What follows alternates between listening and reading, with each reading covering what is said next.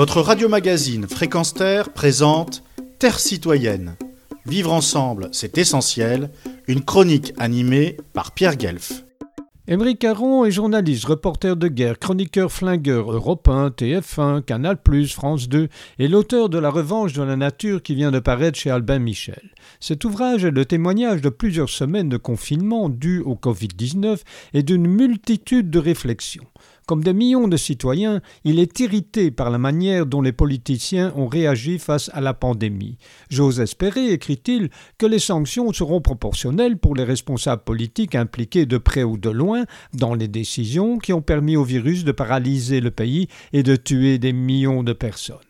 Contre le virus, nous cherchons un vaccin et un traitement. Nous essayons d'améliorer les capacités en réanimation, nous réorganisons notre économie, mais nous oublions l'essentiel, identifier l'origine du mal. Le seul animal responsable de la pandémie de Covid-19, c'est nous. Notre système de santé, présenté si longtemps comme l'un de ses meilleurs au monde, n'est plus que l'ombre de lui-même parce qu'il a été peu à peu saccagé par des technolibéraux qui ont transformé les hôpitaux en entreprises et les malades en statistiques. Une troisième citation. Pour éviter une prochaine pandémie, le bon sens recommande d'interdire les marchés d'animaux sauvages. Il convient également de mettre fin aux élevages intensifs et bien entendu, il faut urgemment cesser la destruction de la biodiversité et des écosystèmes. Grâce à une application dédiée à la Covid-19, un gouvernement peut connaître les moindres détails de notre vie privée, notre emploi du temps, nos lieux favoris, nos fréquentations professionnelles, amicales ou amoureuses, nos préférences politiques, notre éventuel activisme contre ce gouvernement, et ainsi de suite.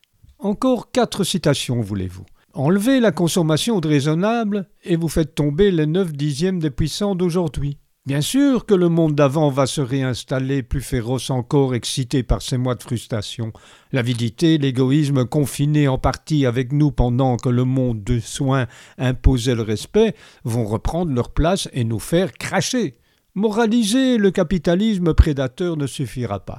Il faut le remplacer. Cela implique en premier lieu de remettre l'économie à sa place, non plus un but, mais un simple moyen au service du bonheur collectif et individuel. Moins de consommation, moins de production, moins de travail et une nature soulagée et non leurs recettes empoisonnées, produire, consommer, exploiter. Remplaçons le mythe de la croissance et du développement sans limite par une mission, celle de protéger le vivant sous toutes ses formes. Une dernière citation, voulez-vous? La seule éclaircie possible pour l'humanité réside dans l'internationalisme. La pollution est un phénomène mondial auquel on ne pourra apporter qu'une réponse collective. Idem pour la préservation de la biodiversité et la survie des océans a constaté la manœuvre post-confinement des politiciens néolibéraux, des lobbies, des multinationales et le comportement de pans entiers de la population se ruant à nouveau vers le consumérisme, du moins ceux qui en ont les moyens. La lecture de la revanche de la nature paraît urgente, mais hélas relevée de l'utopie. Néanmoins, je répète volontairement cette parole de Cabu. L'utopie n'est pas ce qui est irréalisable, mais c'est ce qui est irréalisé. Retrouvez et podcastez cette chronique sur notre site fréquenceterre.com.